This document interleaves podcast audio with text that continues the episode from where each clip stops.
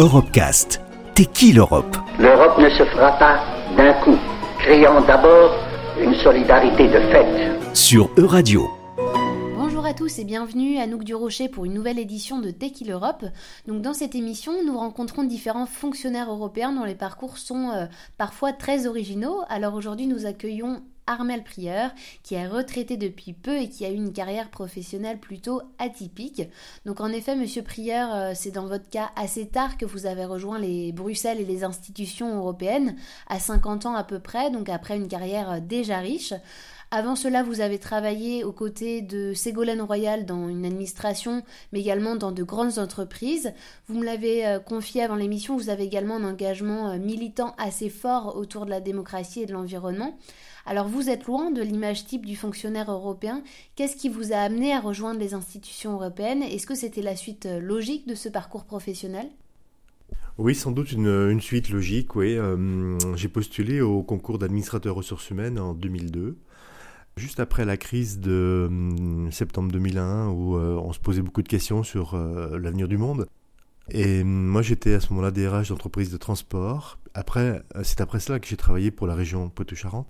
Mais euh, dans cette période-là, euh, j'avais envie d'apporter mes, compétences, ma contribution à la grande œuvre européenne. Et donc, je me suis bien préparé. Coup de chance, j'étais lauréat de ce, concours. Et moi, c'est le Conseil de l'Union européenne qui m'a sollicité pour euh, occuper un poste d'administrateur de ressources humaines, mais spécialisé sur la formation professionnelle. Et c'était vraiment mon, plaisir et mon job avant d'organiser les centres de formation et les développements de compétences des gens.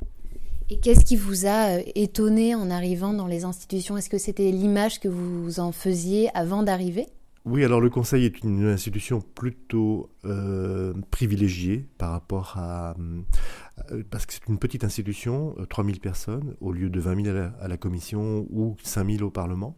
On forme toutes sortes toutes sortes de compétences dans un, dans un monde comme le Conseil de l'Union européenne, puisqu'il y a des économistes, des juristes, des traducteurs. On avait une cellule de contre-espionnage, donc il a fallu aussi former euh, des personnes euh, qui étaient déjà mm, bien mûres dans ce domaine, mais qu'il fallait encore apporter de nouvelles techniques euh, qui évoluent en permanence. Pas moi qui les ai transmises, mais j'ai trouvé les bons formateurs pour le faire. Et après avoir travaillé à la formation des cadres, vous avez participé à leur recrutement avec le programme EPSO. Est-ce que vous pouvez nous expliquer un petit peu sur quels critères on les choisit?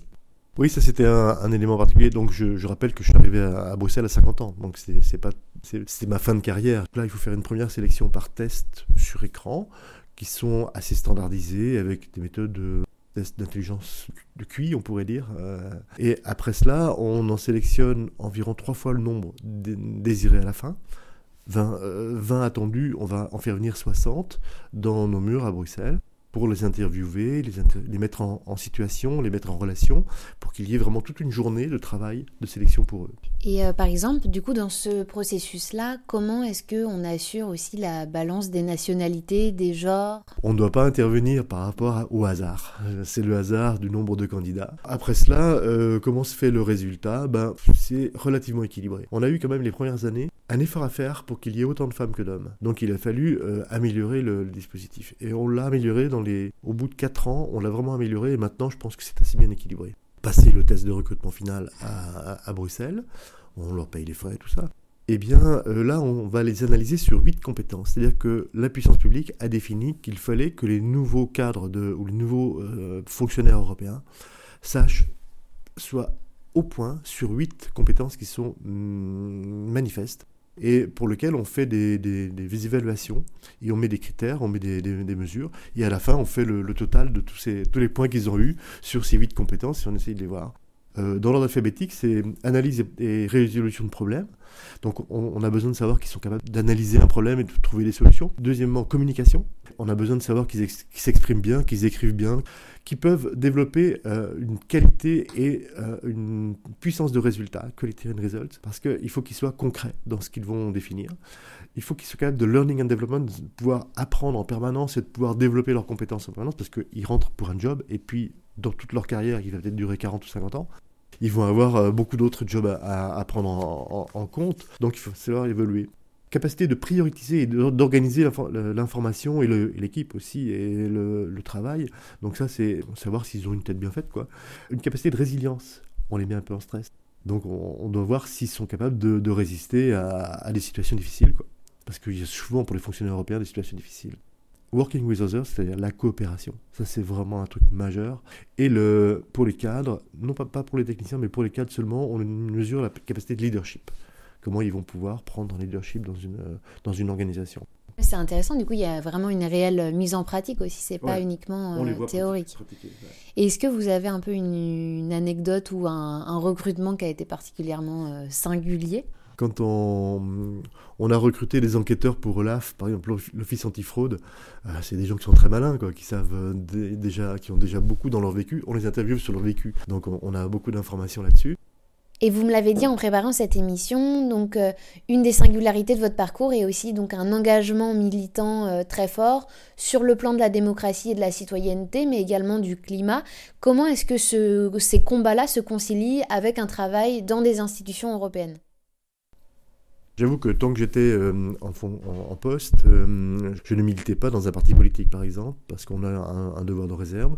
Et donc, euh, on travaille depuis, depuis 2015 avec Pierre Calam en particulier, qui est très, très reconnu comme économiste en France, pour qu'il y ait un processus instituant pour qu'on permette aux citoyens européens de redéfinir quelles sont les vraies bases de l'Union européenne, parce qu'on n'a jamais consulté les, citoyens en réalité. C'est toujours une affaire de politiciens ou de grands groupes ou de, grands, ou de gens de pouvoir, mais ce n'est pas les gens de la rue qui, l'ont fait. Et notre principe, c'est qu'on voudrait que dans 30 régions différentes d'Europe, s'établisse dans chacune un groupe de 1000 personnes tirées au sort, qui travaillent pendant un an pour élaborer qu'est-ce qui nous rassemble et qu'est-ce à quoi peut servir réellement euh, l'Union européenne et cette fameuse, cette fameux regroupement de 500 millions de, citoyens en Europe. Donc ce, sujet-là continue de me, porter, mais je suis encore plus inquiet de la dérive climatique de notre, euh, monde et pour, pour lequel l'Europe a à faire beaucoup. Donc je suis très impliqué dans un mouvement qui s'appelle Agir pour le climat et qui porte le pacte finance-climat par lequel on a demandé que l'Union européenne mette une banque du climat je développe aussi un, mouvement pour penser à l'après-pétrole, parce que nous sommes déjà dans l'après-pétrole, et de faire le recensement de tous les jobs sans carbone. On, est en train de lancer ce mouvement en France, Escape Job. Donc avec un peu de, recul, vous êtes aujourd'hui euh, retraité. Est-ce mm. que euh, vous avez l'impression que l'Union européenne est du coup un échelon où l'action a du sens, ou finalement pour vous c'est l'échelon local qui en a le plus? Ah oui, euh, c'est vraiment important qu'il y ait le niveau de la, commune pour les citoyens, le niveau de la région, de l'État et de l'Union européenne. Ça, c'est un point que je défendrai toute ma vie. Cette action européenne, il faut vraiment la développer. Il faut se méfier parce qu'elle a été, a été bouffée, elle a été euh, par euh, les, grands, les grands industriels ou les grands lobbies. On peut dire aujourd'hui que malheureusement, l'Union européenne, pour beaucoup de citoyens, c'est la force des lobbies contre le petit citoyen. Donc il y a à améliorer. Merci beaucoup en tout cas Armel Prieur et à bientôt pour une nouvelle édition de Tech Europe sur Euradio. Retrouvez l'intégralité des Europecast sur euradio.fr.